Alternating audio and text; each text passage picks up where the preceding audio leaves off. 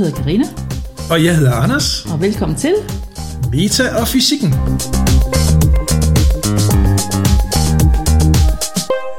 I dag, i dag skal vi snakke om, om sorte huller og om Stephen Hawking.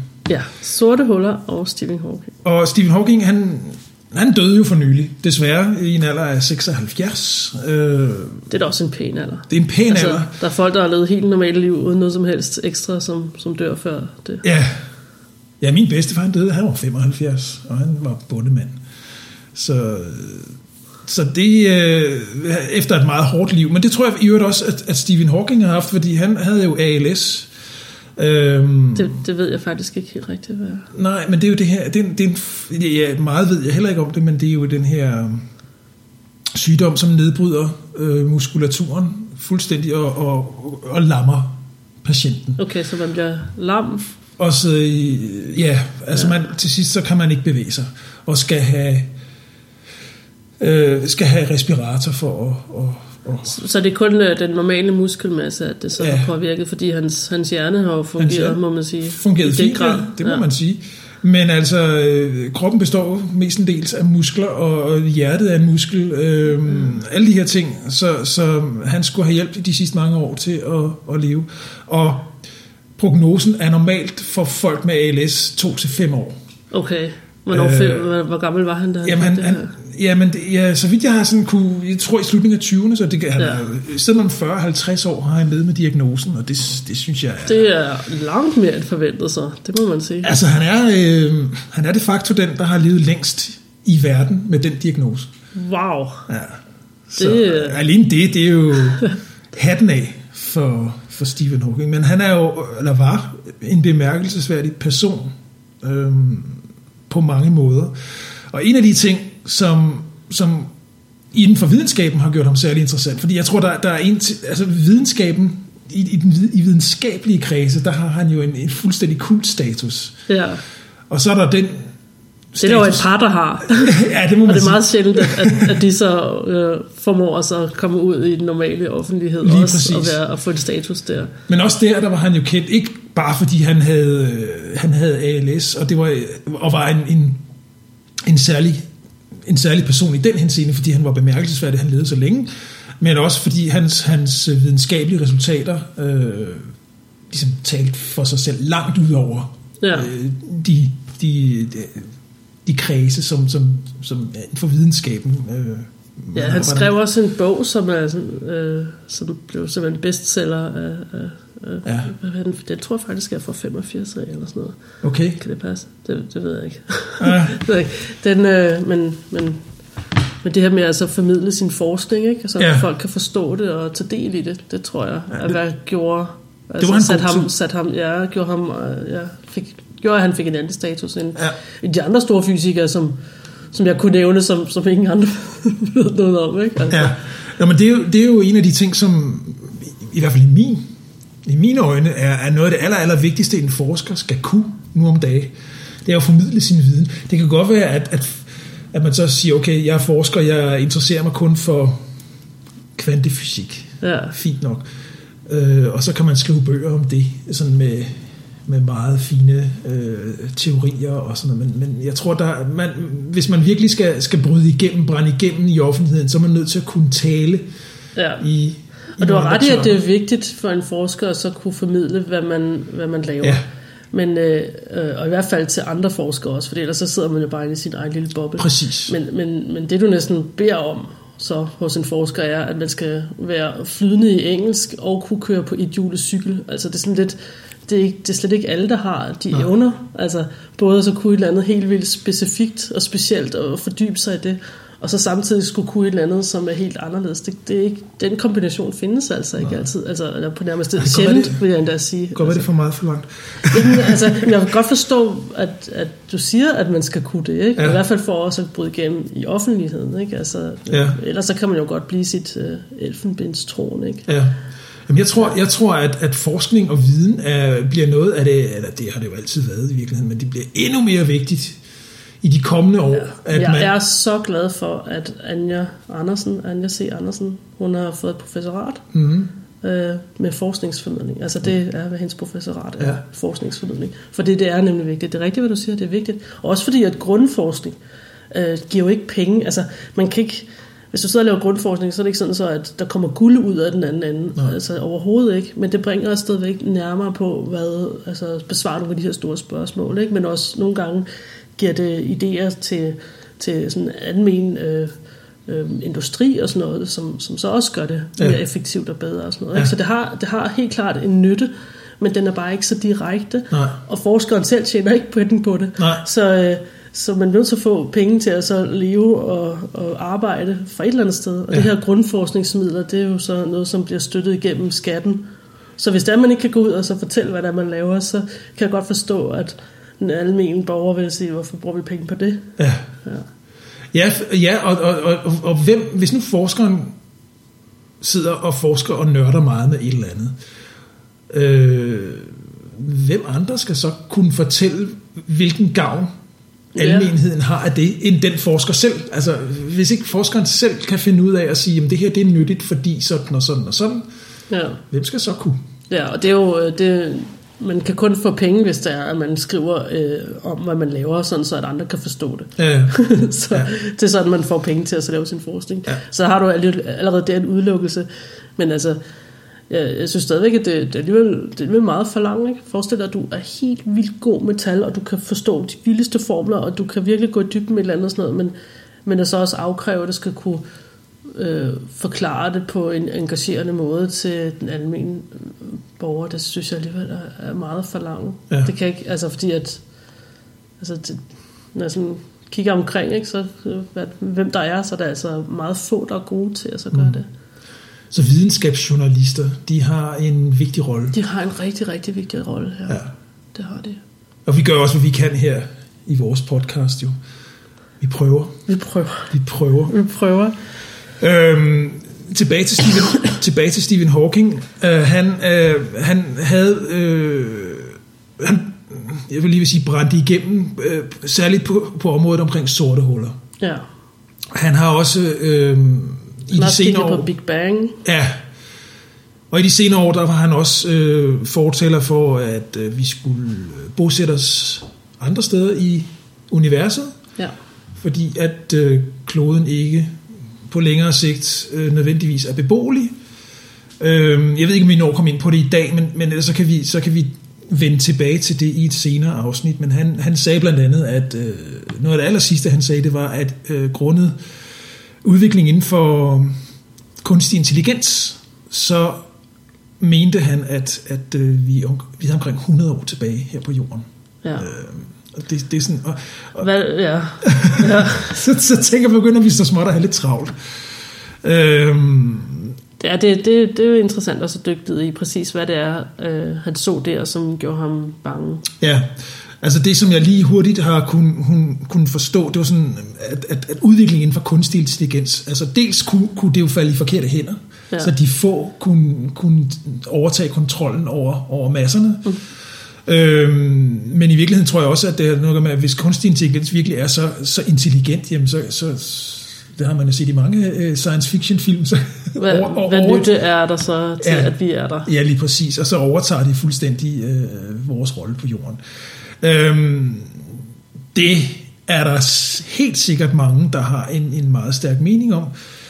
Jeg tror ikke, vi når få det, få det, få det dækket helt i dag, men, men øh, det, det kunne jo være et emne. Øh, Jeg kunne til- godt tænke mig så vide mere om, hvad kunstig intelligens virkelig er. Det vil Ja. ja. jeg gerne dykke ned i. Ja. Hvad, Det tror- det tror hvad, jeg, hvad er det egentlig? Fordi Ja. ja. at det, er så, det er stadigvæk et abstrakt fænomen, tror Meget. jeg. Og jeg tror ikke rigtigt, at man altså, forstår, hvad man mener ved det. Det tror jeg ikke, der... Men jeg tror, jeg tror, man skal passe på med at, at male fanden på væggen. Jeg kan huske, hvis du ser science fiction film, for eksempel øh, 1984, George Orwells øh, Ja. øh, roman, den, den havde jo et meget sådan dystopisk øh, en meget dy, Syn. dy, ja, syn på, hvordan fremtiden ville være i 1984. Dengang den, jeg kan ikke huske, den blev skrevet engang, øh, var det i 30'erne eller sådan noget? Den, den blev skrevet til længe, længe, længe, længe siden. Det må vi lige google og få, få, få på plads, øh, så det står i noterne. Men, men i hvert fald, da han skrev den roman i 1984, der, der forestillede han sig jo, hvordan det ville se ud et stykke ud i fremtiden. Jeg tror, at, at øh, mennesket trods alt har en eller anden form for bremse, som gør, at, at så galt går det trods alt heller ikke. Men jeg ved ikke, om det er på grund af, at der er nogen, der, der via, via skønlitteratur sådan forudser, hvordan hvordan det er advarselslamper. Ja, det er lige præcis det, jeg mener. At, at, øh, at, at, at sådan fremtidsromaner, det godt kan virke lidt som sådan... Okay, de er meget så... ikke også? Altså, ja. Altså i hvert fald de sidste 10 år, så har fremtidsromaner været dystopiske. Meget, meget. Meget, ja. Det synes jeg. Øh, film og sådan noget, ikke? Film og tv-serier videre. Øh, jeg, jeg tror ikke nødvendigvis, det går så galt. Det, tror, det tror jeg. jeg heller ikke. Jeg tror også tit, at det, det de portrætterer er egentlig et ønske om at så vise, at man kan. Ikke? Så tit så er det, det bliver rigtig, rigtig slemt, fordi så kan man virkelig vise, at man er god, og man kan, og at man klarer den. Det er, mm-hmm. lidt, det, er lidt det, ikke? Altså at måske øh, i det, vores liv er nu blevet så nemt, at vi øh, måske har behov for en prøvelse, for at vise, at vi er værdige på et eller andet niveau. Ja. Det kan sagtens være sådan en ting, ikke? Altså, ja. Og ikke kun egentlig et, et sort syn på fremtiden, men at bare at der er et eller andet behov for, altså, Ja. Og lad os så møde nogle aliens, vi skal stå krig mod, så vi rigtig kan vise, hvor, hvordan vi alle sammen er gode. Ja, ikke? Altså, præcis. Ikke? Altså, det er måske mere sådan noget, jeg ved det ikke. Ja. Det, det, det siger mere noget om den øh, menneskelige øh, ånd, ja, ja, ja. end den nødvendige skal om fremtiden, de her bøger her. Ja, det, jeg, jeg, jeg, jeg, jeg tror ikke, vi skal se så sort på det, øhm, men jeg er helt enig i, at, at øh, vi, skal, vi skal... Ja, ikke endnu. Har du set en robot gå? Altså de der... Altså, du skal ikke gøre så meget, særlig meget, før de vælter. Altså så... Nej, men jeg har set nogle... Øh, der, kører nogle, der kører nogle YouTube-klip for, øh, sådan i øjeblikket med en eller anden firbenet robot, der kan åbne en dør. Det er rigtigt, ja. ja. Og det var sådan lidt spooky faktisk, fordi ja. det kan da godt være, at nu var der ikke lige nogen, der kom og skubbede til den øh, på det klip der, men altså, den kunne altså åbne en dør. Ja, ja.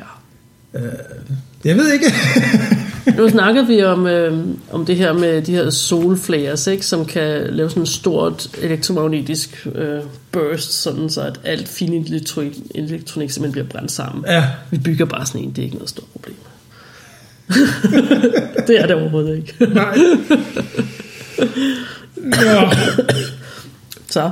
Tilbage til Stephen Hawking, det var egentlig det, vi skulle starte med. Øhm, ja, ja, sætter vi lige, kridter vi lige banen op. Ja, men det er også meget godt lige en gang mellem at lige tage det store overblik, og så bare langsomt nærme sig emnet. Ja, så øh, behøver vi ikke at danse om, den, øh, om, om den det var. sorte hul. Nej, om det, katten om det sorte hul. Katten om det sorte hul. Hvis vi, øh, det, lad os starte med at definere, Karina. Ja. Hvad er et sort hul?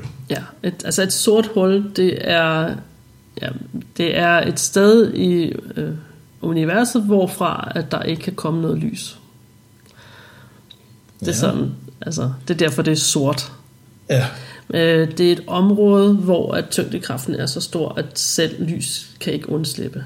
Ja, der, ja. der er intet, der kan undslippe. Der er intet, der kan undslippe, selv ikke lys. Ja. Selv ikke lys. Og lys, det er jo bare stråling. Ja. Øh, man, man, man har svært ved at forstå, at lys har en fysisk form. Det, det, jeg er rigtig glad for, at du går den vej, fordi at øh, øh, massen af en foton, altså massen af lys, er jo 0. Ikke? Ja. Og øh, det, det er tyngdekraften, hvordan, er tyngde, hvordan vi forstår, naivt forstår tyngdekraften, ikke? er jo, at det har noget med masser, der tiltrækkes hinanden. Ja, det er noget, vi sådan kan tage at føle på. Ja, ikke? at øh, man bliver øh, øh, hævet ned mod jorden, ikke? og hvis man øh, har ekstra meget i armene og vejer mere, så, så synes man ligesom, at jorden hiver mere i en. Så er tyngdekraften Ja, ja, men, øh, men, men det er jo rigtig nok, tyngdekraften er faktisk proportional med massen af det, der hiver dig, og massen af dig selv. Ikke? Ja. Så, øh, så, så det er rigtigt nok. Ja. Og så, så, og så siger jeg så, at fotoner har ikke nogen masse, men at de alligevel ikke kan undslippe. Ja. Er det ikke sjovt? Jo, det er lidt mærkeligt. Jo, det er rigtig mærkeligt. Og det, det er faktisk det er netop det, der er det mærkelige ved et sorte hul. Fordi at det sorte hul, øhm, og det er jo, nu går vi fra en naiv forestilling om, hvad tyngdekraften er til, øh, hvad tyngdekraften i virkeligheden er. Og tyngdekraft er en bøjning af rummet. Mm-hmm. Ja, ja, nu skal vi ind i mit, øh, i mit øh, store netværk af tændstikker, som vi har sat sammen i sådan nogle øh, øh, små firkanter, og hver eneste krydspunkt, der går så øh, vinkelret ud en, en tændstik i hver retning, og så ja. indtil den stopper, og så en ny tændstik, og så har du så det her kæmpe store netværk. Og, og tyngdekraft er simpelthen en, en forvridning af det her netværk. Ja. Ja. Lys vil altid bevæge sig af den rette linje i det her. Så den vil altid følge en, øh, de her tændstikker, som ligger med hale mod hoved, hale mod hoved, lang, lang linje. Mm-hmm. Sådan vil lys altid bevæge sig helt lige linjer. Når øh, lys så ikke kan undslippe et sort hul, så er det fordi, at det sorte hul har en tyngdekraft, altså har en masse, som er så øh, stærk, at den har forvrænget rummet i sådan en grad, at alle linjer, som lyset prøver på at følge, øh, kun føder tilbage på sig selv. Så der er ikke nogen lige linjer Der er ud. ikke nogen lige linjer ud. Ja. Aha! Jeg sidder og tænker på den her øh, sådan reol, sådan designer-reol med sådan nogle, ja. netop sådan nogle stænger, man kunne, og så kan man bygge sådan nogle kvadrat. Ikke en Montana-reol, men det, er sådan, det ligner lidt. Øhm, og den har netop alle de her sådan metal, metalrør, som man binder sammen i sådan en lille kugle, mm-hmm. og så og så, så kan man bygge kvadrater. Ja. Øhm, Og der skal du forestille dig, at nogle af dem er blevet, altså, et, at du har det i 3D selvfølgelig. Ja, ja. også. Ja. Vi laver 2D lige Ja. om lidt, fordi at det er altså lidt nemmere. Ja. Men du har det i 3D, og så skal du forestille dig, at, at de simpelthen er blevet hævet og gjort længere og fordrejet og forstyrret, hvor Ja. der er masse. Kan man, kan man sige det lidt ligesom dengang vi snakkede om tidsrejser, du har det her lagen, du ja. Spænder ud, Ja, og står i, spænder stramt ud i fire hjørner, og så kaster du en bold ind i Ja. midten, ja. Og så laver bolden en, en, en, øh, en krumning, eller, Ja. eller en, Det, det, det er mere behageligt, også for mig, og så tænke på, at, at jeg har tegnet, jeg har et øh, kæmpe stykke øh, ternet papir, ikke? ja, og at jeg så der inde i midten altså har et, en fordybning, som er så dyb, at jeg ikke længere kan se øh, ternene i det. ja. Okay. Ja. Og det, altså, så, så, så et sort hul, intet kan undslippe et sort hul, ikke engang lys. Og det er endda sådan, at øh, et sort hul også kan øh, forstyrre lys, som bare kommer forbi det.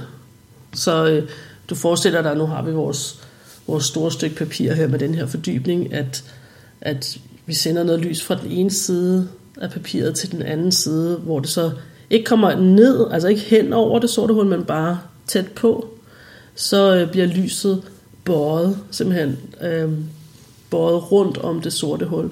Hvor mm-hmm. lyset vil altid gå i en lige linje. Nogle ting vil, noget af lyset vil falde ned i det hul, men der vil også være lige, lige linjer set fra lyset af, som går rundt om det sorte hul. Ja.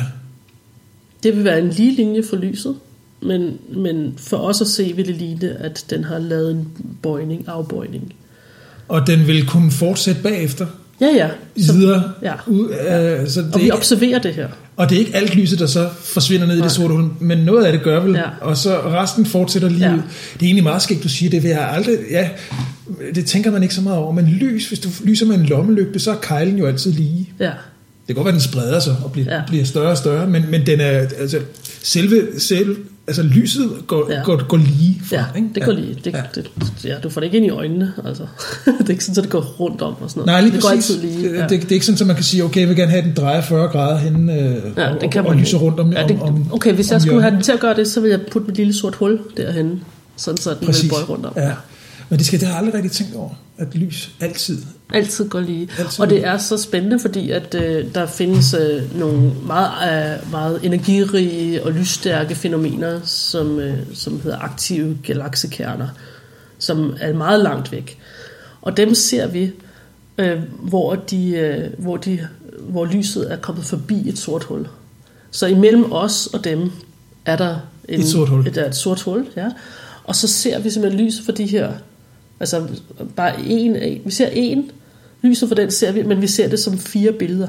Det er fra det samme, ikke? Vi, vi ser simpelthen, at lyset er kommet af forskellige veje, og de her aktive galaksekerner, de har et varieret lys, så de er ikke altid det samme. De lyser ikke altid bare blå, vel? De lyser blå, blå, lidt røde, lidt mere blå. Altså de går op og ned i lysstyrke og i frekvens. Så, øh, så, så dem, når vi ser de her fire billeder, så ser vi simpelthen fire billeder af det samme. Men Aha. lyset har ikke taget lige lang tid alle vejene rundt. Ja, det er blevet Okay. bøjet, og nogle gange så den lige linje, som lyset har rejst, har altid været længere for at nå os end ja. andre gange, på grund af de her forvrængninger i rumtiden. Og så, så ser vi, vi ved det det samme, fordi at, åh, nu skete der noget i billedet. Øh, vi har A, B, C, D. Der er fire billeder, ikke? Ja. Af den samme kerne. Altså den oprindelige lyskilde er den samme. ja, den oprindelige lyskilde er den samme. Okay. Vi ser det som fire billeder. Ja. Vi ved, at vi ser, at der kun er en oprindelig lyskilde, fordi at på et eller andet tidspunkt, så øh, hvis nu vi siger, at A er den korteste vej hen til os, så sker der noget der, fordi det er en varieret lyskilde. Det er Ja. ikke altid bare det samme. Ja. Når, når, når der sker en variation der, så, kan, så ser vi lidt senere forsinket, at variationen så sker i et af de andre billeder, et af de andre billeder, et af de andre billeder. Aha. Så, øh, og så kan vi se, ah, den er det samme. Nu ser den ens ud, som, som A så ud for en måned siden. Ja, Ja. okay. Det hedder Og- Einsteins kors, det her. Ah, Og ellers så hedder det et, øh, åh, hvad hedder det, et øh, øh, linse, en gravitationel linse hedder det. Fordi okay. det bøjer lyset. det bøjer lyset. Og det kan endda også forstærke lyset, sådan så at noget, som måske vil være, altså måske er så lys svagt, at vi ikke ville kunne have set det, hvis der ikke var noget sort hul, så, så kan vi se det, fordi at det her sorte hul fokuserer lyset. Ja. Ligesom Altså- sådan en art prisme eller sådan noget. Lige præcis. Ja, ja. At øh, de her lige linjer, som lyset det rejser, øh, ligger tættere på hinanden, end de ellers ville, og dermed fokuserer lyset, Aha. i stedet for at sprede det ud over. Ja. Det, Nå. øh, så det, nu, har, nu har jeg faktisk beskrevet en af de måder, man ser et sort hul på. Fordi at, øh, hvordan ser man sorte huller, når der, er, man ser, der ikke slipper noget væk fra, ja. der ikke er noget lys. Det kan man simpelthen gøre. Man kan, man, kan, man, kan, man kan vide, at de er der, fordi lyset opfører sig Ja, på en bestemt måde. Ja. ja.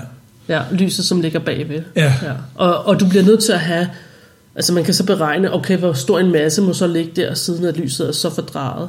Og så, og så den mængde masse på det lille areal bliver nødt til at være et sort hul, for der findes ikke nogen andre måder, man kan have så meget masse på så lidt plads. Ah, Ja. Okay, Ja. det, var, det var den ene måde.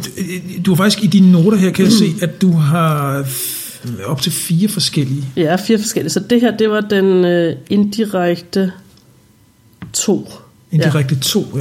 Ja. indirekte to. Det, var, det, var, det var model nummer to. Det var model nummer to, altså at, øh, at, at lys bliver deformeret, og, og nogle gange så, så bliver de endda også sådan lang, lange, ikke? Selvom det skulle have været et punktkilde, så bliver det sådan en lang en og sådan noget. Ja. Jeg har siddet og kigget lidt og prøvet, jeg ved, der findes et eller andet sted på nettet, et, øh, hvor, man kan, øh, hvor man kan tage et, et billede af sig selv, og så putte det igennem sådan en gravitationel linse, så bliver det helt forvrænget.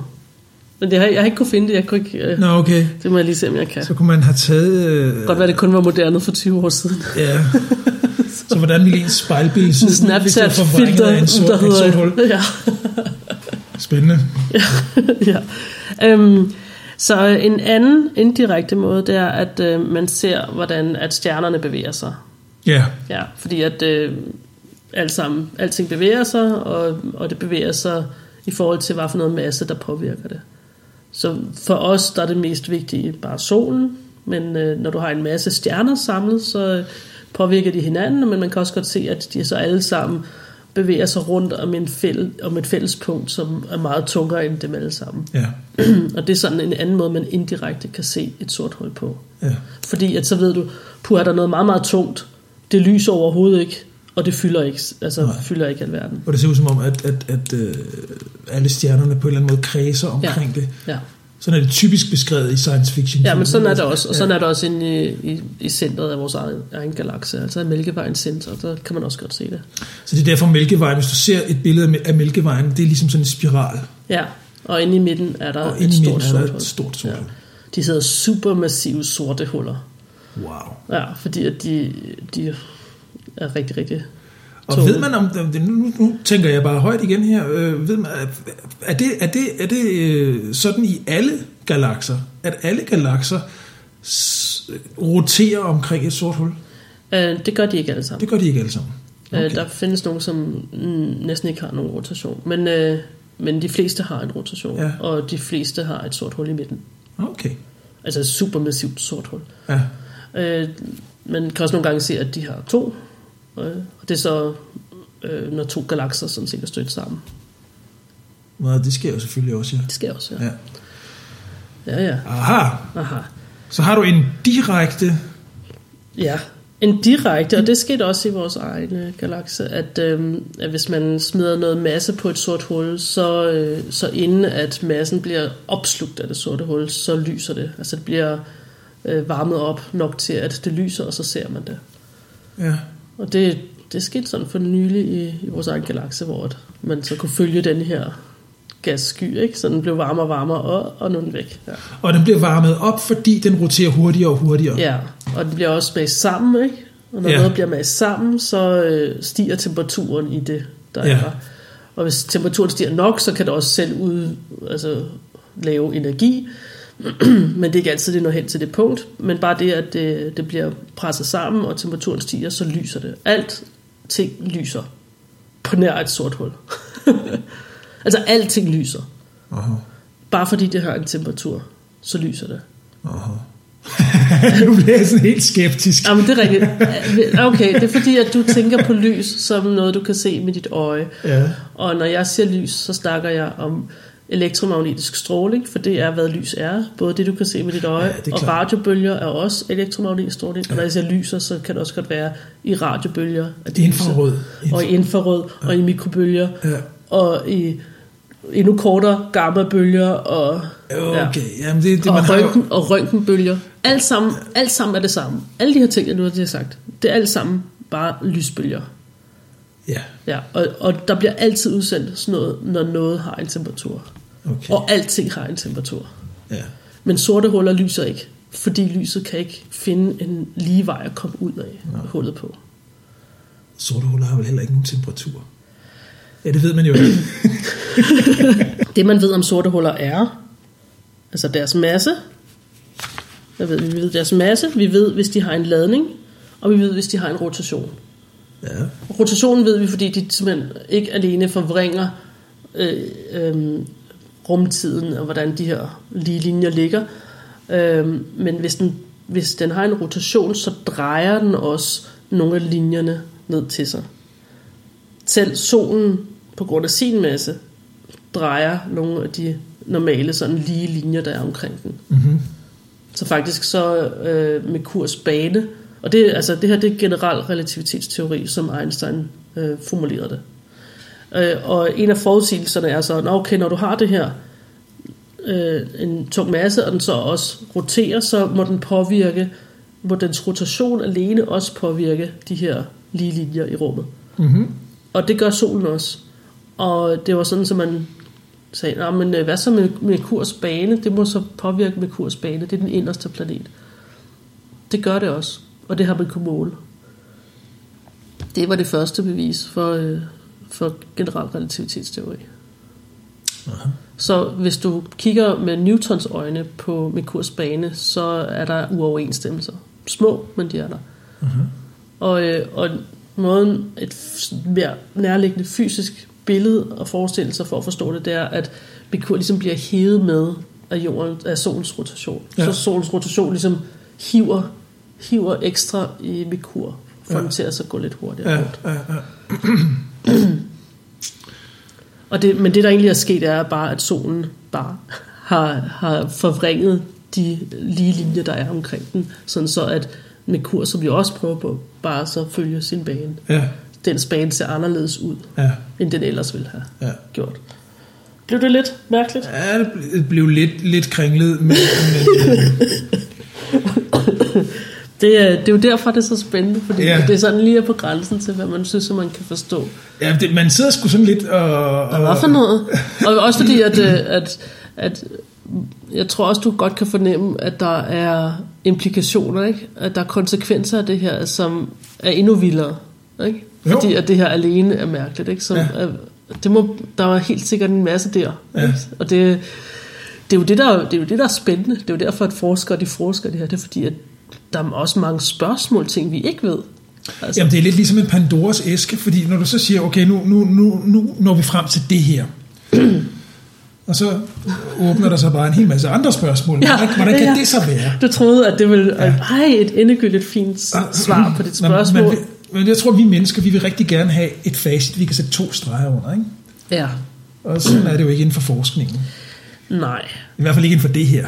Nej, men, øh, men øh, altså generel relativitetsteori, altså den her beskrivelse af, at masse påvirker rummet, og det, det i virkeligheden er, hvad tyngdekraft er, det, øh, det billede, det er blevet sådan, altså for alvor virkelig cementeret her med, med hvad hedder det, gravitationelle bølger.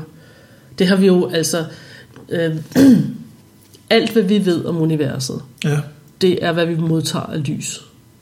Sådan har det altid været. Ja, det må er kun lys. det må det være. Det er lys i alle mulige bølgelængder, men det er kun lys. Og så, ah okay, vi havde lige den der ene supernova, hvor vi fik lidt partikler fra, ikke? Ja. Og så får vi også lidt partikler fra solen. Alt andet er virkelig bare lys. Det er bare et billede. Har vi ikke sat nogle mikrofoner op, så vi kan høre noget også? Nå, det kan vi ikke. Der er et tomt rum, det giver ingen mening. Øh, lydbølger er, øh, når, når par- partikler støder ind i næste partikler, som støder ind i de næste partikler, som støder ind i de næste, næste partikler. På den måde, så bygger din bane hen mod din mikrofon. Og øh, hvis man satte mikrofoner op i de ydre rum, så ville du ikke høre noget som helst. Nej. Fordi der, det er tomt. Der er ikke nogen partikler til at så øh, videregive informationen. Men man, jeg har da hørt, at man, man, man har sådan nogle, nogle, nogle observatorier, hvor de også lytter. Ja, det er jo radiobølger, de lytter på. Ja, Ja. Og radiobølger er stadigvæk kun lys. Okay. Ja. Og det gør de også. Det, altså, når vi snakker om rumvæsener, så snakker vi om det. Ja. Det, Det har vi jo øvrigt lovet, ja, det, det skal vi, Karina, det skal vi det skal vi også Det må blive en af de kommende, uh, næ, næ- næstkommende afsnit. Ikke, alt for langt ud fra, så skal vi snakke om rumvæsener. Jamen, det vil jeg gerne. Det- ja, det, det må vi lige øh, lave lige en note, Ja. at vi skal snakke om, om, om, om Rumvæsener. rumvæsener. Det må blive... Øh, Rum, det, det gør vi næste gang. ja, fordi øh, det, det, vi bliver ved med at kredse om rumvæsener. Jamen, det bliver vi nødt til. Det kan jeg godt se. ja. Ja. Nej, men øh, ja, så, så alt det, du ved om universet, det er i form af lys, og så lige måske et par partikler. ja. Det har ændret sig. I 2015 ændrede det sig. Fordi at Hvad der, der? observerede vi, menneskeheden observerede den første gravitationelle bølge. Og man har simpelthen, man har forudsagt, at de skulle være der. Man har diskuteret meget, om de er der eller ej. Og øh, så bliver de observeret, og du sidder lidt sådan, hvad i alverden snakker hun om? Men er det her, når to sorte huller, to sorte huller Støder sammen. støder sammen? Ja. Ja. Øh, og det er det, det i virkeligheden er, og nu skal vi tænke på vores generelle relativitetsteori og vores billede af verden, altså verden, øh, universet, hvad rum er.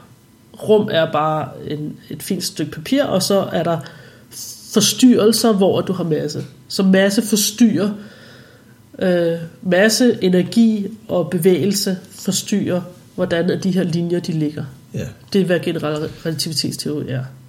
Og det er fint nok. Det er sådan meget stationært. Og øh, for at få en bølge ud af det her, så skal du have nogle forstyrrelser, som øh, er meget, meget store. Øh, mm. og, øh, og øh, også bevæger sig i tid, ikke? Altså, som ikke altid er det samme. Ja. Ja. Så det skal, øh, det skal være store forandringer meget hurtigt og store kræfter. Ja. Og det har du netop, når du har to sorte huller. De kredser om hinanden.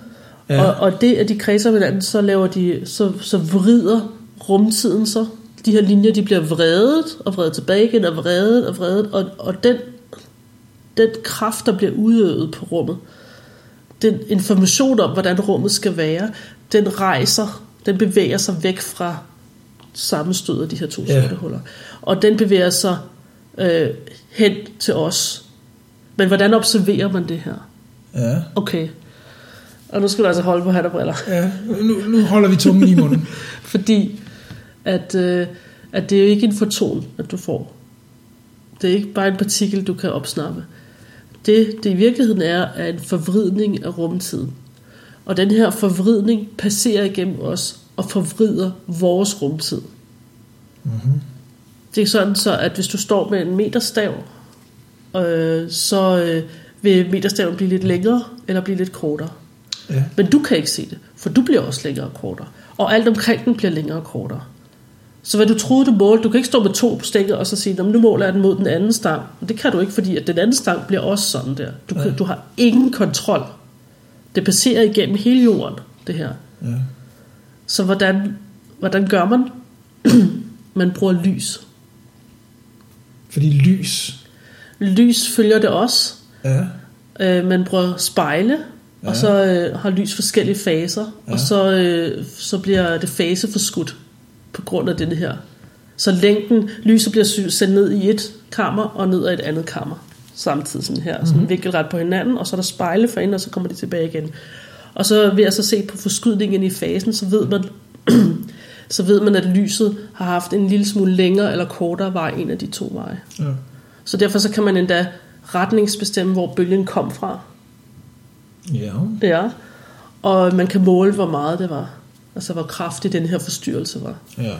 Men der skal meget, meget lidt til. Altså, det har virkelig, det var i starten, så øh, altså, man har prøvet på det her i lang tid, altså over 20 år, har man forsøgt, og så gøre det her. Og, øh, og i starten, så er det sådan noget med, et tog kørte derover og gjorde af et eller andet rystet. Ikke? Eller, ja. altså, der, der skal så lidt til, ikke? det er så fint fyldende. Men, øh, og hvor meget, hvis du, hvis du siger, at... at øh, oh, jeg, kan ikke give dig, jeg kan ikke give dig, hvor mange nanometer. Tæller vi mikromillimeter? Eller, ja, eller, meget lidt. Meget lidt, okay. Ja. Så det, er ikke sådan, det er derfor, man har brug for at bruge lys, fordi at, at, at de har jo bølgelængder, som er så små, at man kan netop okay. måle den afstand. Ja. Det, det er meget, meget lidt. Det er meget, meget følsomt. Men øh, man har målt en, og, øh, og, og, og man har så modeller med, hvordan, hvad er det, man så har set. Ja. Og det, der skal man så bruge computerkraft til at så udregne, hvad kan give sådan et fingeraftryk. Ja. Og så har man et par muligheder altid. Ikke? Så om det er en masse mellem det og det, som ja. støtter sammen med en masse mellem det og det. Ja. Og det lå cirka den retning. det der så skete øh, sidste gang, og der var jeg, jo, der var jeg også helt op at køre. Mm. det, det har jeg fortalt om. Øh, det, øh, øh, det, man har målt det sidenhen, har man målt flere. Og sidste gang man målte, det var i august måned i 2017. Og så, øh, og så da de så, nu sker der noget, så ringede de til, altså sat alt på alert, altså underrettet alle, der har et observatorie. Ja. Alle bølgelængder. Ikke? Altså, så det, det er hele verden, hele verdens astronomer kiggede så hen, hvor de sagde, nu, der sker noget derhen, kig. Ikke? Ja. Og så kiggede de alle sammen, og de så noget, der så lige skete i det øjeblik. Ja. Hvordan kunne man forudse det? Øh, altså, ja, bølgen kom, og så skal man med det samme stoppe alt, hvad man laver, og dreje tilskuddet derhen. Okay, så det var ikke sådan, det var ikke sådan at sige, okay, om... om, om Nej, det, det var ikke en forudsigelse. Om tre dage, så, så ved vi, at det vil ske. Det ja, men de her fænomener, de tager, de, tager, de tager længere tid. Det tager ikke kun et par sekunder. Det tager længere tid. Okay. Så, øh, så, de, altså, så nogen ser så kun halen, hvis ikke de har været hurtige nok til at dreje Ja, det. ja, Ikke? ja. Altså, øh, det, det sidste, ja. Wow.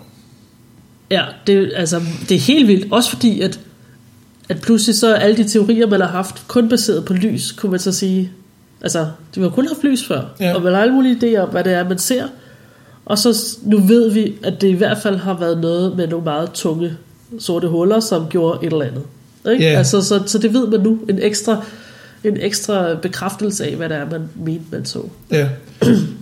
Så det, der skete i august 2017, det var simpelthen, at to sorte huller, jeg siger hele tiden huller, Huller. to sorte huller smeltede sammen. Ja, Og det kunne man lige se. Ja, nu skal jeg lige kigge efter præcis, om det var to neutronstjerner, der stødte sammen, eller om to sorte huller, eller om det var nogle, det, det, det, det har jeg altså kigget efter. Og, men der kom et gammelt glimt bagefter, og dem har man længe tænkt over, hvad jeg skulle være. Så det er altså, det er rigtig, rigtig, rigtig spændende. og, så, og så holder alle det jo hemmeligt, indtil de har deres uh, press releases og sådan Ja, noget. det er klart. Og, øh, og, og alle astronomer ved det, ikke? Vi er, vi er cirka 20.000 mennesker, som ved, ja. som ved det Ja. inden.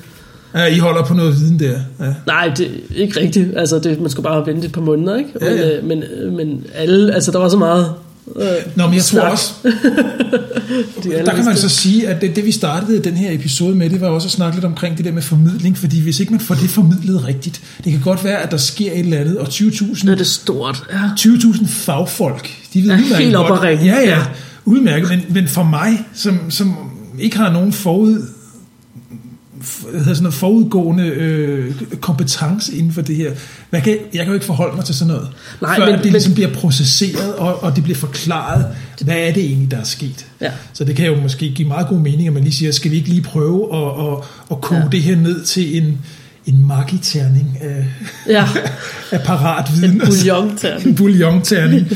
og så... Øh, Men, men, men, det, det, men det, det i virkeligheden gjorde, var, at det har åbnet en, en, et vindue på, til universet på en helt anden måde. ja, Altså før, man, hvor man var begrænset til, til lys, altså elektromagnetisk stråling i alle dets afskygninger, nu har man simpelthen en anden måde at så se universet på, og forstå ja. universet på, Ja. og det er, det er fundamentalt, og det er vigtigt, det er spektakulært, det er det hele. Altså Ja. det er, ja. Så, så nu... det er det nye sort. Nu, det er det nye sort. nu ved vi, hvordan vi kan identificere, eller lokalisere og identificere ja. sorte huller. Ja, Så nogenlunde. ja. Øhm, Øh, sorte huller, øh, skal, skal vi snakke om, hvordan at de bliver skabt? Fordi at, altså, de er dog bare, men de er dog ikke bare bare. nej, altså det er jo en... Det, Ja, hvad ved du egentlig ja, ja, hvad ved jeg egentlig om det? Altså det, jeg har ligesom... Min viden om det, det er, at det er jo en, en form for øh, stjerne, der, der er brændt ud. Ikke? Ja, Den er død. ja, Øhm, og al den energi, der måske har været på den stjerne, ja. det bliver vel, altså det, det skrumper ind til ingenting og bliver, bliver nærmest negativt. Øh, ja, altså, det bliver ikke negativt, men, men ja, det skubber ja. ind. Det skrumper ind. Det bliver ikke negativt. Og det er det. Det er det, Okay, jeg ved. det er det, du altså, ved. det er en, Ja, det er en okay. stjerne. Det, det er rigtigt, det er et stjernelige. Ja. Øhm, man har snakket lidt om, at der måske også kunne være skabt nogle sorte huller øh, meget tidligt i universet, inden at øh, rigtig stof blev skabt. Øh, og grunden til, at man skal så langt tilbage, inden at stof blev skabt, det er, at lige snart at du putter masse sammen, så stiger temperaturen, og så kan det begynde at lave øh, kernereaktioner og lave energi og sådan noget. Så det er meget svært at så øh, putte så meget masse så tæt sammen. ja. Så, øh, så måden, man kan lave sorte huller på nu til dags, er ved at så have øh, en stor stjerne, og øh, når stjernen har opbrugt al sin energi, ikke længere kan udvinde energi, så falder kernen sammen, og den laver en supernova, og øh, kernen bliver så til et sort hul. Det her det er meget fænglet. Jeg vil meget hellere, altså jeg vil gerne tale fem timer om det, for det her det er mit forskningsfelt, ikke? Ja. Så supernovaer, så Men hvad er det så, der gør, hvis ikke det bliver negativt, ja. hvad er det så, der gør, at den suger alt? Okay. Så, øhm, øhm, altså, øh, Hvor skal du starte? Ja, men jeg tror, jeg hvor skal jeg starte? Altså, jeg bliver sådan, ej, der bliver nødt til lige at gå et skridt længere tilbage, og et halvt skridt længere tilbage. Okay, altså det er ikke alle stjerner, der bliver til sorte huller. Nej. De skal, de skal have en vis størrelse. Øhm, og øh, øh, hvis de er for lette, som vores sol, så bliver den ikke til et sort hul. Okay. Den skal simpelthen have nok masse til, at den ikke længere, altså at den bliver med så meget sammen. Ja. Vores, vores sol bliver til en hvid dværg, når den er færdig. så vil den til sidst øh, skyde de yderste lag væk, og den inderste kerne vil, vil blive til en hvid dværg. En hvid dværg, det er det er, det er også et stjernelig, et form for stjernelig. Der findes ligesom tre slags, ikke? Altså hvide dvæve, neutronstjerner og sorte huller. Og hvide dvæve, det er de letteste af dem. Okay. Øhm, det, der forhindrer øh, solens kerne til den tid i at falde helt, helt sammen, er et tryk ud af af alle elektronerne. Aha. Elektronerne de er en type gas, som hedder en fermigas, og de kan ikke tåle at være for tæt på hinanden. Og derfor så øh, alle de sammen, de vil lave et tryk ud af. Ja. Og det vil simpelthen opretholde strukturen i kernen, så den ikke falder sammen og bliver til et sort hul. Okay. Uden det her elektrontryk, så vil den falde sammen. Ja. Så Og det er en hvid det, dværg. Det, det, det, det, den hvide dværg, den kan bestå for tid og evighed. Ja, den er, har en vis temperatur, og den køler stille og roligt af, og til sidst så er den ingenting. Altså så den, hænger den der stadigvæk, øh, stadigvæk opretholder sit elektrontryk ud af, men den er så bare blevet koldere. Ja. Ja. Altså den, den er øh, inaktiv. Den gør ingenting. Okay. Okay. Neutronstjerner, det er for de stjerner, der er lidt tungere. Ja. der er trykket ud af fra elektronerne ikke nok. Der er, er massen så stor, at, at, øh, at elektrontrykket bliver overvundet.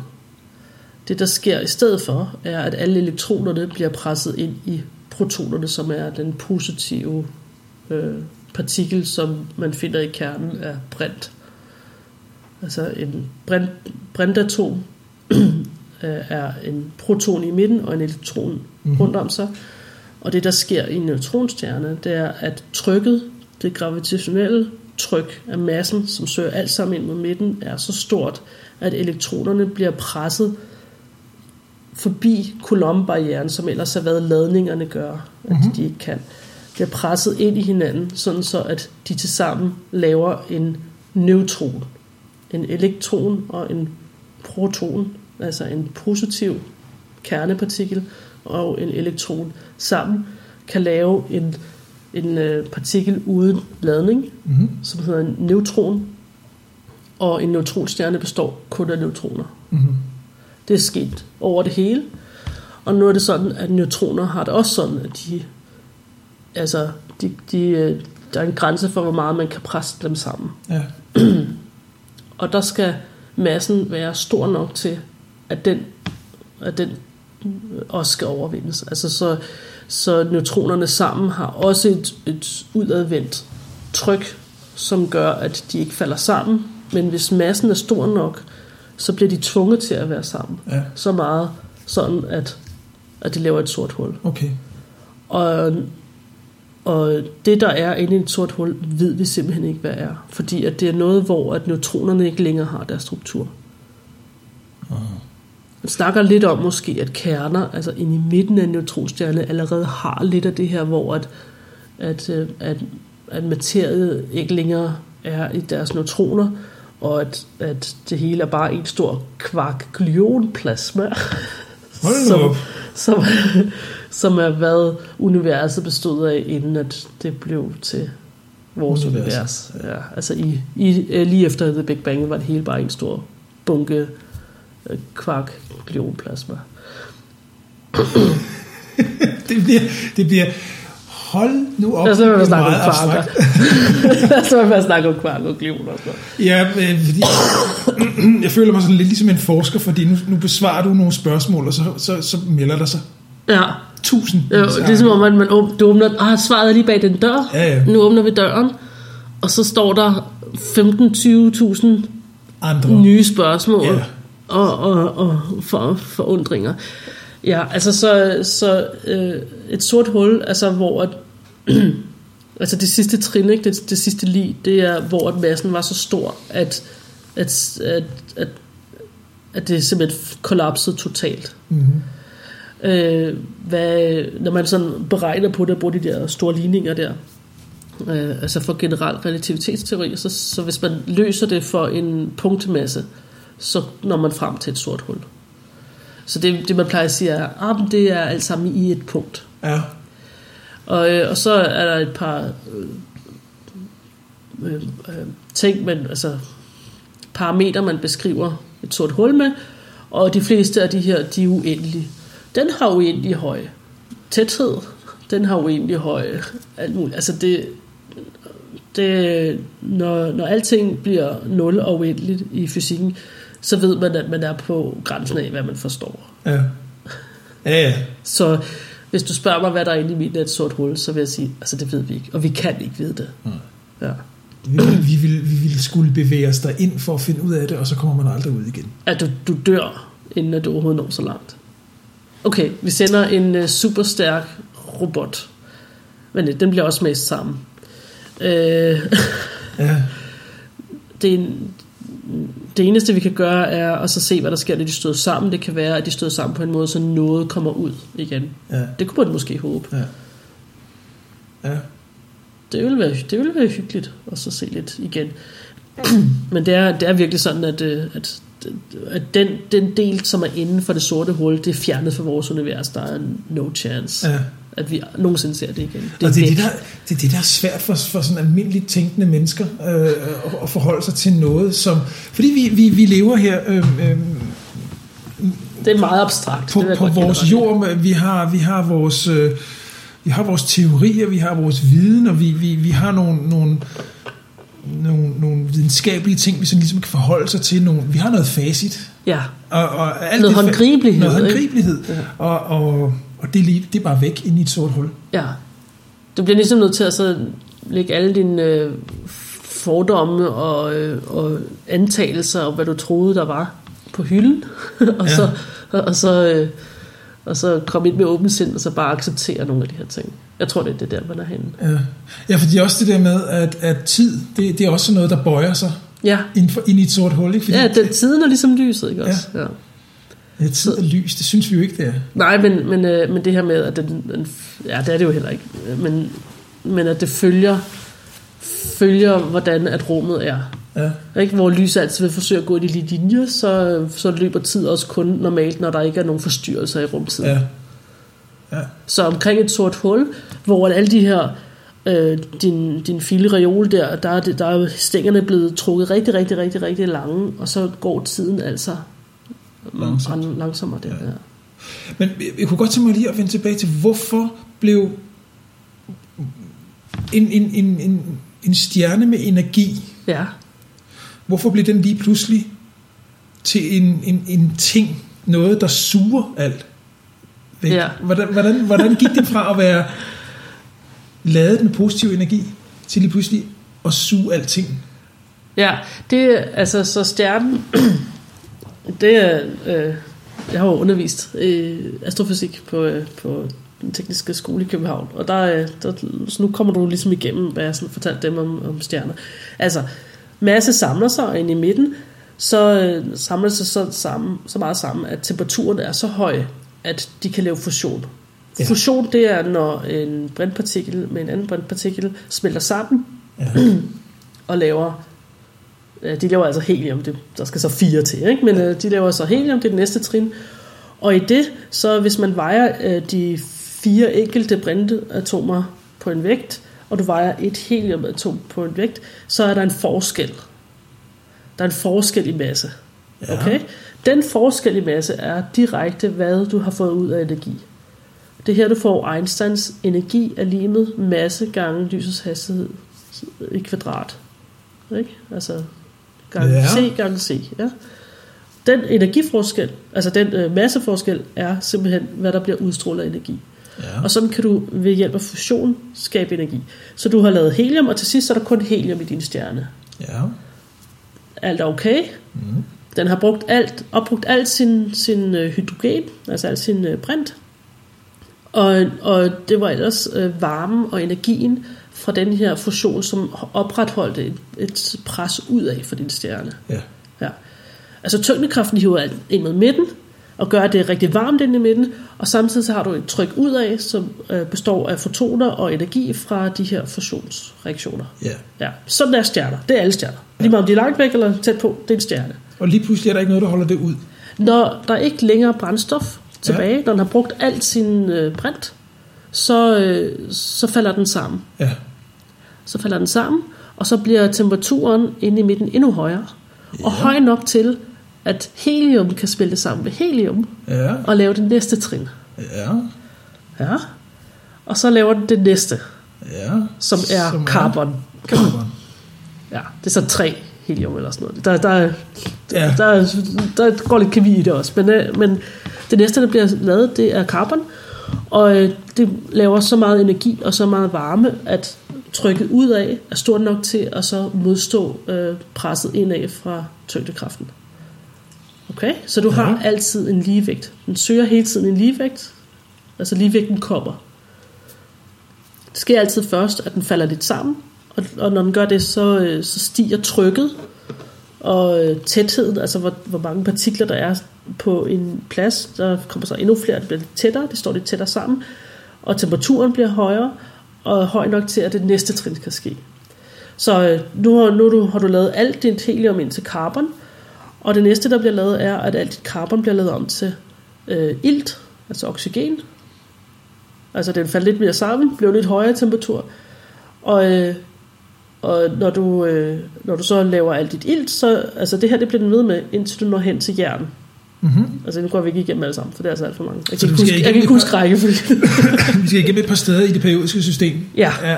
Ja, så al, alting med øh, atommasse op til jern er blevet lavet på denne her måde. Mm-hmm. Og når jeg siger alting, så mener jeg virkelig alting. Alle de carbonatomer, der er i dig, blev ikke lavet i det Big Bang. De blev lavet i maven af en stjerne. Ja. Alt. Vi er, vi er alle sammen Vi er stjernestøv. stjernestøv, Ja. ja. Man har kunne identificere to forskellige øh, supernovaer, som gav øh, den materielle sammensætning, som er vores solsystem. Ja. Fordi at øh, forskellige supernovaer, forskellige størrelser stjerner, laver forskellige øh, fingeraftryk, kan man sige, af hvor meget der er af de forskellige grundstoffer. Ja. Ja, Spændende. det er ret vildt. Så det Ja. kan man hele vejen hen til jern. Når du når til jern, så kan den ikke mere. Nej.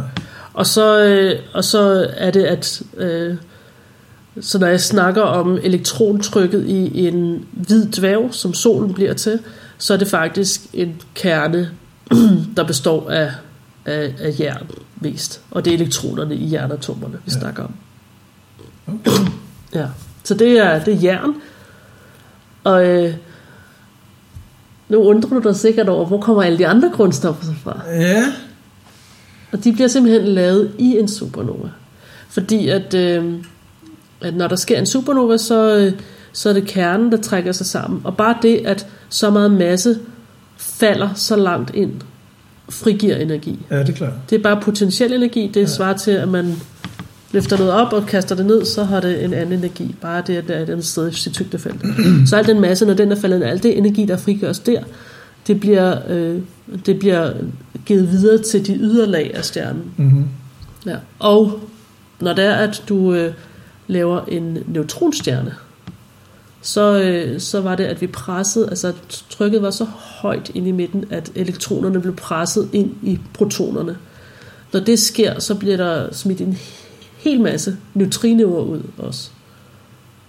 Og neutroner. Altså det bliver et stort bad af det her. Og Ja. de befolker øh, atom, atomkernerne, som er i de ydre lag af stjernen. Mm-hmm. Og simpelthen laver jernatomerne om til plutonium og hvad ved jeg, sølv, guld, alle de højere, øh, altså tungere grundstoffer, Ja. de er simpelthen blevet lavet i supernova, fordi at der er sådan en massiv frigørelse af energi. Ja. Det er ikke alle stjerner, der laver supernova.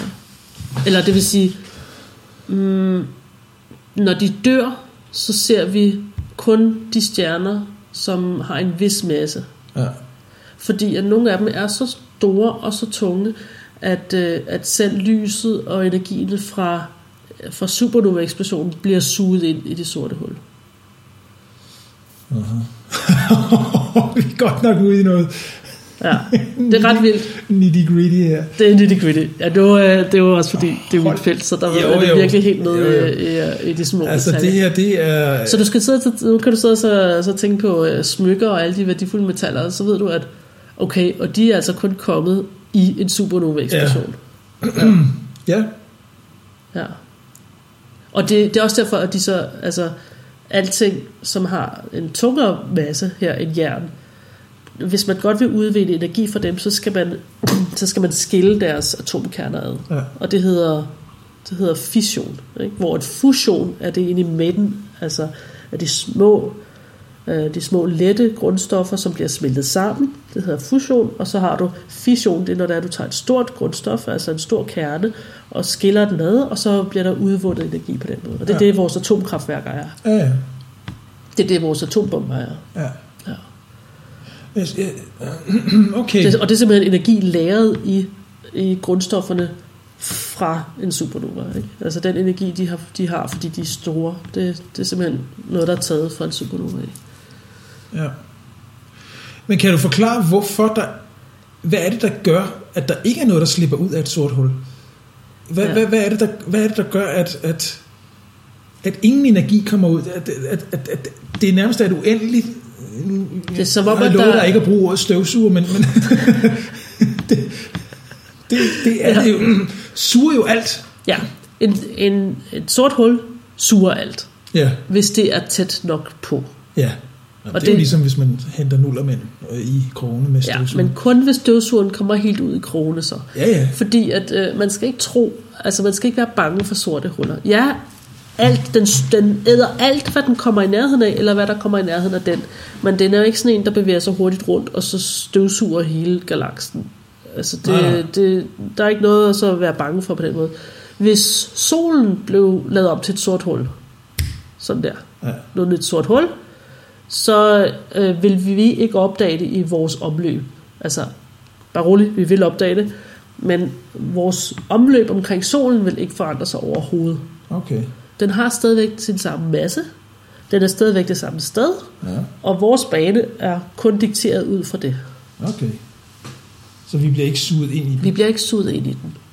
Det, der vil ske, som var mere uheldigt, vil være, at, øh, at der ikke er noget sollys, og at vi så nok vil alle sammen dø på grund af det. Det vil der være lidt ulemper ved, ja. Det ville være... altså, så behøver vi ikke at diskutere det der sommer-vintertid længere. Det tror jeg ikke. Nej, så kan det være lidt lige meget, hvordan månen står. ja. Ja. Så, Jeg tror også, det er slut med solgarantien på Thailands strande. Nå. ja. Øhm, men, men hvad, hvad er det? Og hvis nu, at solen den blev lavet om til et sort hul, Ja. så øh, vil dens størrelse kun være 3 kilometer. Okay. For det var meget, at man skal mase det sammen, før at du når over, altså hvor, før du når op på det her uendelige, og du ser uendelig sådan i anførselstegn, øh, massefylde. Mm. Ja. Til sammenligning, så er en neutronstjerne, øh, de vejer cirka det samme som en sol. De vejer 1,4 solmasser, ikke? så en og en halv gang ekstra solens masse. Øh, og de er 10 kilometer Mm-hmm. store. Mhm. Det er en neutronstjerne. Mm-hmm. Så meget skal man mase tingene sammen, før at man får overvundet elektronens kraft ud af, og får man når hen til, hvor at neutronstjernens altså, Ja. struktur ja, ja. Jeg forstår bare stadigvæk ikke, hvad det, Det er okay. hvorfor der ikke kommer noget ud. Hvad er det, hvad er det der gør, at den suger det hele? Den, den suger det ikke. Der er blevet lavet et hul i rumtiden. Ja. Der er blevet lavet et hul i dit flotte papir. Er der kommet en eller anden og har lavet sådan, med sådan en spidsblyant, lavet, sådan, øh, lavet sådan et hul ind i midten, og alt, hvad der falder derned i, det kan ikke komme ud.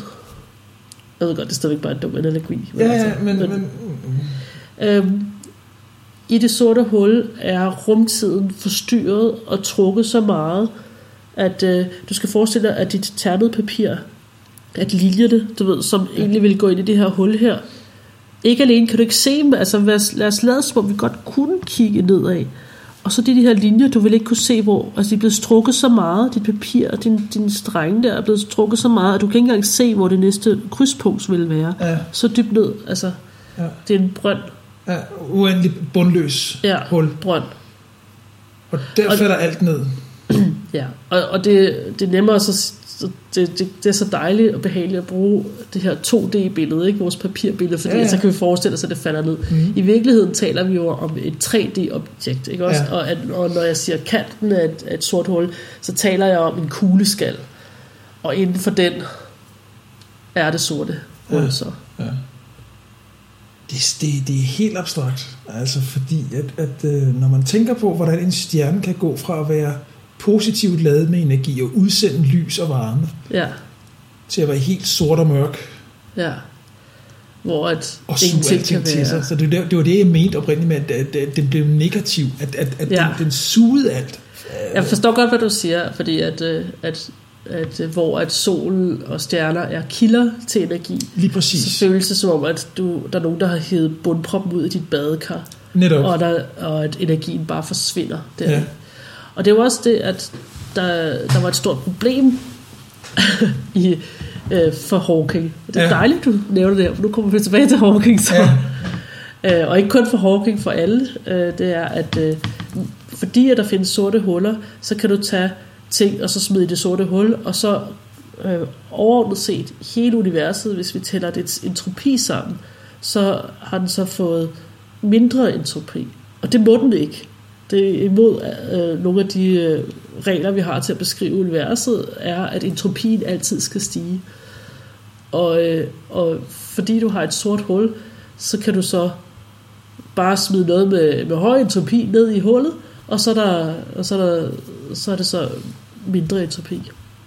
Entropi. Ja. Måske skulle vi lige... Øh, Ja, men altså det er stadig det, altså termodynamik i fysik, det er sådan et område, hvor at man øh, snakker om store kar med forskellige temperaturer, og så hvis de er ved siden af hinanden, så gør de det og det, og altså det er sådan en, en meget gammel gren af fysikken, som øh, har nogle øh, definitioner i sig, som som er lidet forstået.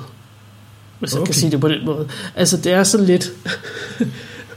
ja, der er nogle af de ting i varmelære, som jeg først forstod, da det var, jeg lærte det øh, med statistisk fysik og, øh, og kvantefysik. Ja. Simpelthen, fordi at, at det er sådan lidt, øh, lidt langhåret. Men altså entropi Entropi, står der her. Jeg, har- jeg har lidt noter i Ja. dag. Entropi er et mål for, hvor meget uorden eller Ja. tilfældighed der er i et system. ja, Høj entropi er et udtryk for stor uorden, mens lav entropi er et udtryk for stor orden. ja, ja. Godt. Og derfor så går vi altid fra stor orden til mere uorden. Ja. Ja, så man, man kan forestille sig, jeg så en, øh, og den linker jeg til også øh, på vores øh, show notes der, altså Brian Cox, ham der, øh, astrofysikeren fra England af, han, øh, han har sådan noget Wonders of the Universe fra BBC 2, og der står han på en sandstrand og prøver på at forklare entropi. Ja. Ja. At en bunke sand, der kan du øh, bytte rundt på, hvorhen hvilke sandkorn er på uendelig mange måder, Hvis du bygger et sandslot, for eksempel. Ja, og derfor har den en høj entropi. Den har, Ja. ja ikke? Altså en ja. bunke sand har en høj entropi. Ja. Så kan man arrangere det øh, som et sandslot, og sandslottet har lav entropi. Ja. Men med tiden, så vil sandslottet igen bare blive til en bunke og have høj entropi. ja. Og sådan kan man forestille sig, at hele universet, at i starten var, var der mere orden i det, og det hele bliver mere og mere altså, rodet Ja. af mangel af bedre. Altså entropien stiger altid. Okay. Ja, og på grund af det her, på grund af det her med entropi, altså lad os bare sige, at nu, øh, den spiser vi bare, den her kamel. Ja. Den gider Det vi ikke lever vi med. Det, det, vi dypper den lidt i sovsen her, og så er det bare ned med den. Og, øh, og, så, øh, og så lader vi det simpelthen være ved det, at, at entropi det er et mål for orden og uorden, og, når man, og det er mest noget, man bruger i varmelære, men hvis man bruger det på hele universet, så øh, kan man se, at, at de her generelle regler om, at entropien altså stiger, den, øh, den stadigvæk er der. Ja. Ja. Øh, og, så, øh, og så er problemet så med sorte huller, at, at sorte huller kan få entropien til at så blive mindre, og det, øh, det kan ikke gå, så derfor bliver vi nødt til at sørge for, at sorte huller har en entropi.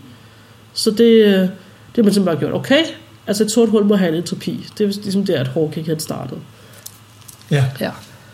Og det han nåede frem til, var at øh, øh, noget, som vi nu kalder for Hawking-stråling. At et sort hul udsender noget. Og det, øh, den udsender er Hawking-stråling. Så det fik han lige opkaldt efter sig. ja, det fik han lige opkaldt efter sig. Ja. Øhm, ja. Skal jeg, altså, Ja, men lad os... så skal vi tage den? Altså, Skal vi lige tage den? Fordi det, det her afsnit er i forvejen ret... ret øhm, det er videnstungt. Det, det, det, er, det, er meget, det er meget tungt. Ja. Men, men det gør jo ikke noget. Det, øh, Ja, hvad jeg godt kunne lide ved det her, da jeg sådan læste om det, det er, at, øh, at Hawking, om han ser det på denne her måde, og så er der en anden fyr, som også er rigtig, rigtig klog, og som ser det på denne her måde, og øh, det lyder som to vidt forskellige måder at forstå det på, men i essensen er det faktisk det samme. ja. Det synes jeg er lidt skægt, at man, øh, men det er jo fordi, at fysikken beskriver verden, og ikke, øh, og ikke omvendt. ja. så så øh, ja, altså jeg læste en, en rigtig, rigtig god forklaring om, om Hawkings stråling, som, øh, som jeg synes faktisk, at det gav mig en dybere indsigt, end jeg havde før, så det, det blev jeg ret glad for. Jeg ved ikke, øh, om... Lad, os, lad os prøve at høre. Øh, ja. ja, men den er altså stadigvæk måske for svær. Så, øh, så, så hvis det er, at vi... Hvis vi mister nogen, så, så må man... Øh, Ja, skal vi ikke se, hænge ved, og så, og så bagefter så forklarer jeg, hvordan, at, at, øh, hvordan man forstår det. ja. Ja, ikke også? Fordi det her det er sådan ligesom sådan en udledning af det, ikke også? Ja. Så, øh, så for at så løse det her, så siger man så, at et sort hul har entropi. Også selvom vi ikke ved, hvor at entropien kommer fra. Og, øh, og det Hawking gjorde, var, at han øh, simpelthen blandede de her formler her, øh, og fandt ud af, hvordan man kunne beskrive det. Altså han blandede alle formler for, hvad man sådan tidligere vidste omkring... Han, han blandede formler, og det er noget, som man altså et stort problem med, hvorfor man ikke kan forklare, hvordan et sort hul er indeni, det er, at der findes ikke nogen øh, beskrivelse af tyngdekraft inde i kvantemekanikken. Nej. Og det er der, vi skal hen. Og det, og det, man kan ikke, altså det kan man ikke. Men det Hawking gjorde, var, at han sagde, om jeg er ikke inde i det sorte hul, jeg er lige på kanten uden for det sorte hul. Og så øh, brugte han så både kvantemekaniske formler og øh, den generelle relativitetsteori til at beskrive, hvordan at rumtiden var. Mm-hmm. Og, øh, og, og så løste han det her. Ja. Så han gjorde det, man simpelthen ikke kan, men, men det er så altså et specifikt tilfælde, hvor at han så formåede at så bygge den bro imellem de to. Han må dog alligevel have haft en vis baggrundsviden og forudsætning for at sige, at det er nogenlunde herhen, vi skal. Bare, ja, jeg tror også, at, øh, at der er meget intuition, altså, der går altså, i at så være, være forsker, ikke? Altså, Ja. man, man skal opspøre alt, og så skal man så også alligevel have en eller anden fornemmelse for, hvorhen at der er noget, der kan, kan, kan, kan rykkes ved. Ja, præcis. Øhm, så, øh, så et system med en entropi øh, har altså en temperatur, som ikke er nul. Det er sådan en anden definition. Ja, Og når noget har en temperatur, så udsender det lys. Det er så klart. udsender det stråling. ja. Men et sort hul stråler ikke. Nej. Så nu er vi nået ind i en øh, selvmodsigelse. Øh, og Hawking han løste denne her ved at øh, beregne, hvordan de her ligninger så ud omkring et sort hul. Og, øh, og hvis der er, man så sammenligner de her ligninger med, hvordan at ligningerne ser ud, når du er i et fladt rum uden forstyrrelser af masse, så, øh, så ser man, at, at, at ligningerne omkring et sort hul ligner et system, der udsender lys. Mm-hmm. det, det er ikke meget abstrakt, ikke også? Altså, det ved jeg godt. øh, så, øh, så det, der faktisk sker, er, at det sorte hul, også helt ude, hvor det kant er, det kan vi snakke om bagefter, hvad en kanten af et sort hul er, øh, men der, hvor kanten er, det, der, selv der, der påvirker det sorte hul rumtiden sådan, så at rumtiden begynder at lyse. Ja. Ja. Ja. ja, det kan jeg godt forstå. Ja. Måden Hawking så det her, og nu kan vi springe tilbage på, på sporet, hvis der var, man synes, det der lige var lige lidt, lige Ja. lidt langhåret. Så øh, det, Hawking han siger, altså, øh, det tomme rum er ikke tomt. Nej. Det tomme rum har hele tiden et potentiale eller en mulighed for noget. Mm. Øh, når du har en partikel og en antipartikel, og de støder sammen, så, øh, så ophører de med at eksistere, og i stedet for er der kun energi. Denne her proces kan gå begge veje. Der er lidt energi, og energien kan pludselig spontant blive til to partikler. De skal bare være hinandens modsætninger. Ja. Okay? Det tomme rum bobler.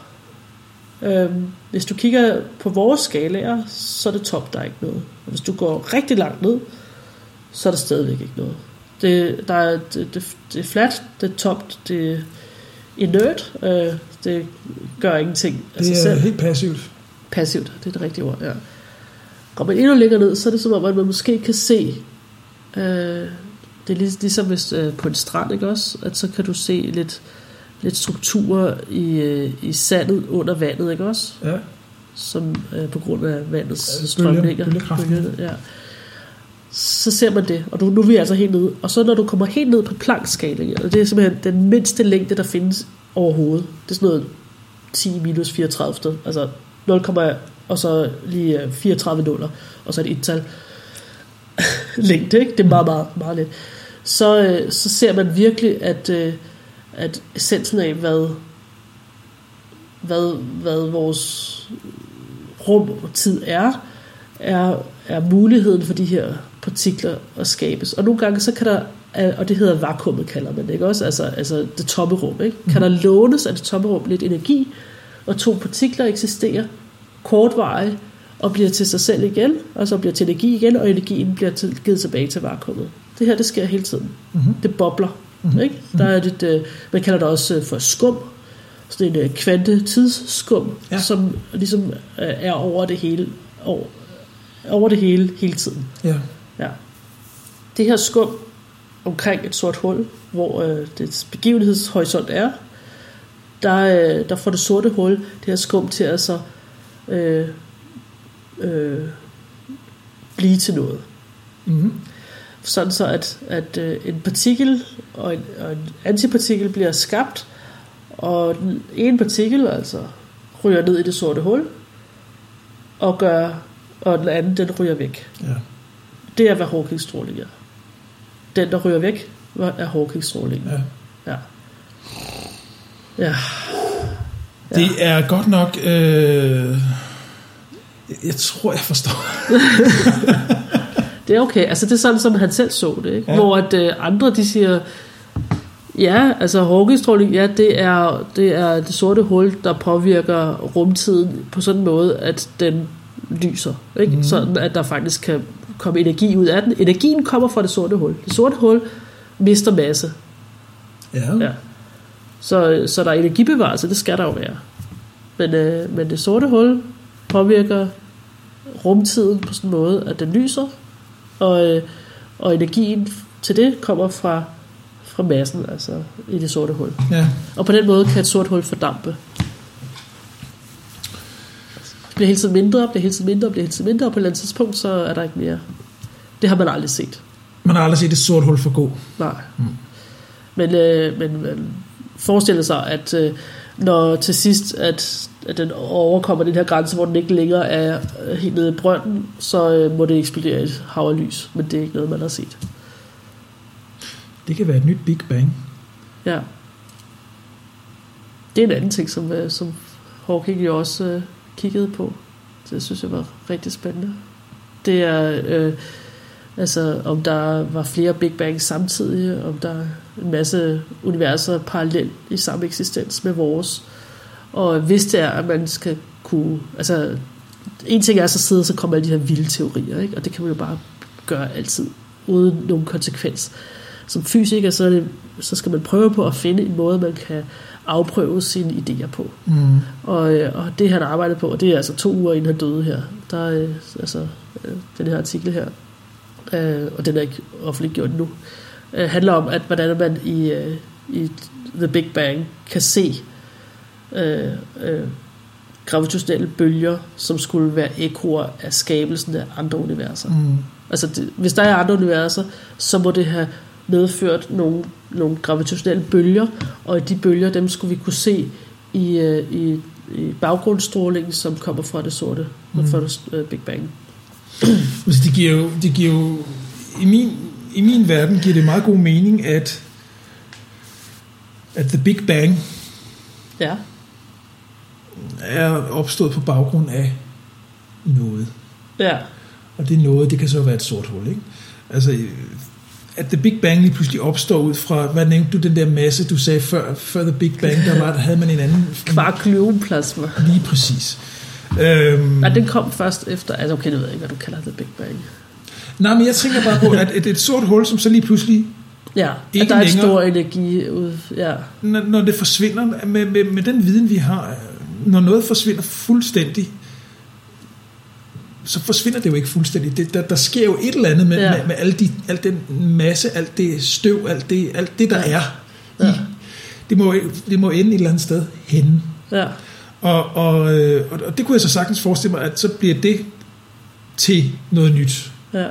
Det er en, en smuk tanke, fordi at øh, i sidste ende, så, til, så er hele universet befolket af neutronstjerner, hvide dvæve og sorte huller. Mm. Der er ikke mere noget, som kan lave lys og varme.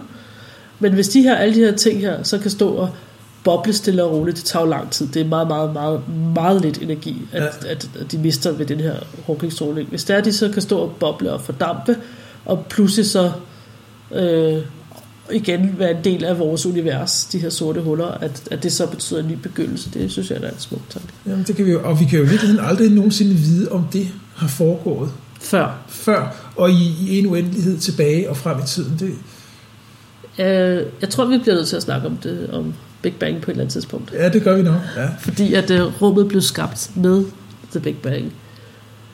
ja det siger du. Ja, det siger jeg. Ja. Ja. Hold nu op. Det, det, det, er, det, det er tung viden, det her. Det, det, Det er meget tungt. Ej, det ved jeg godt, det er.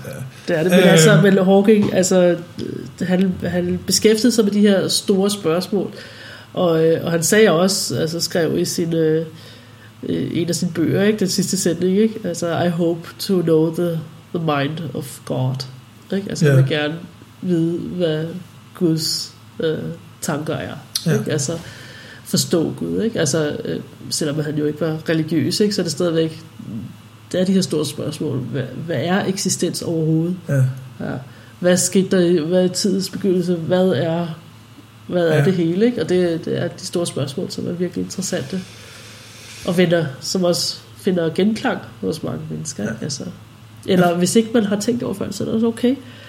Og så er det bare en gang imellem lige at så øh, lægge sin øh, telefon fra sig, og så bare tænke lidt over, hvad, øh, hvor er det egentlig vildt, at det her, det alt sammen findes.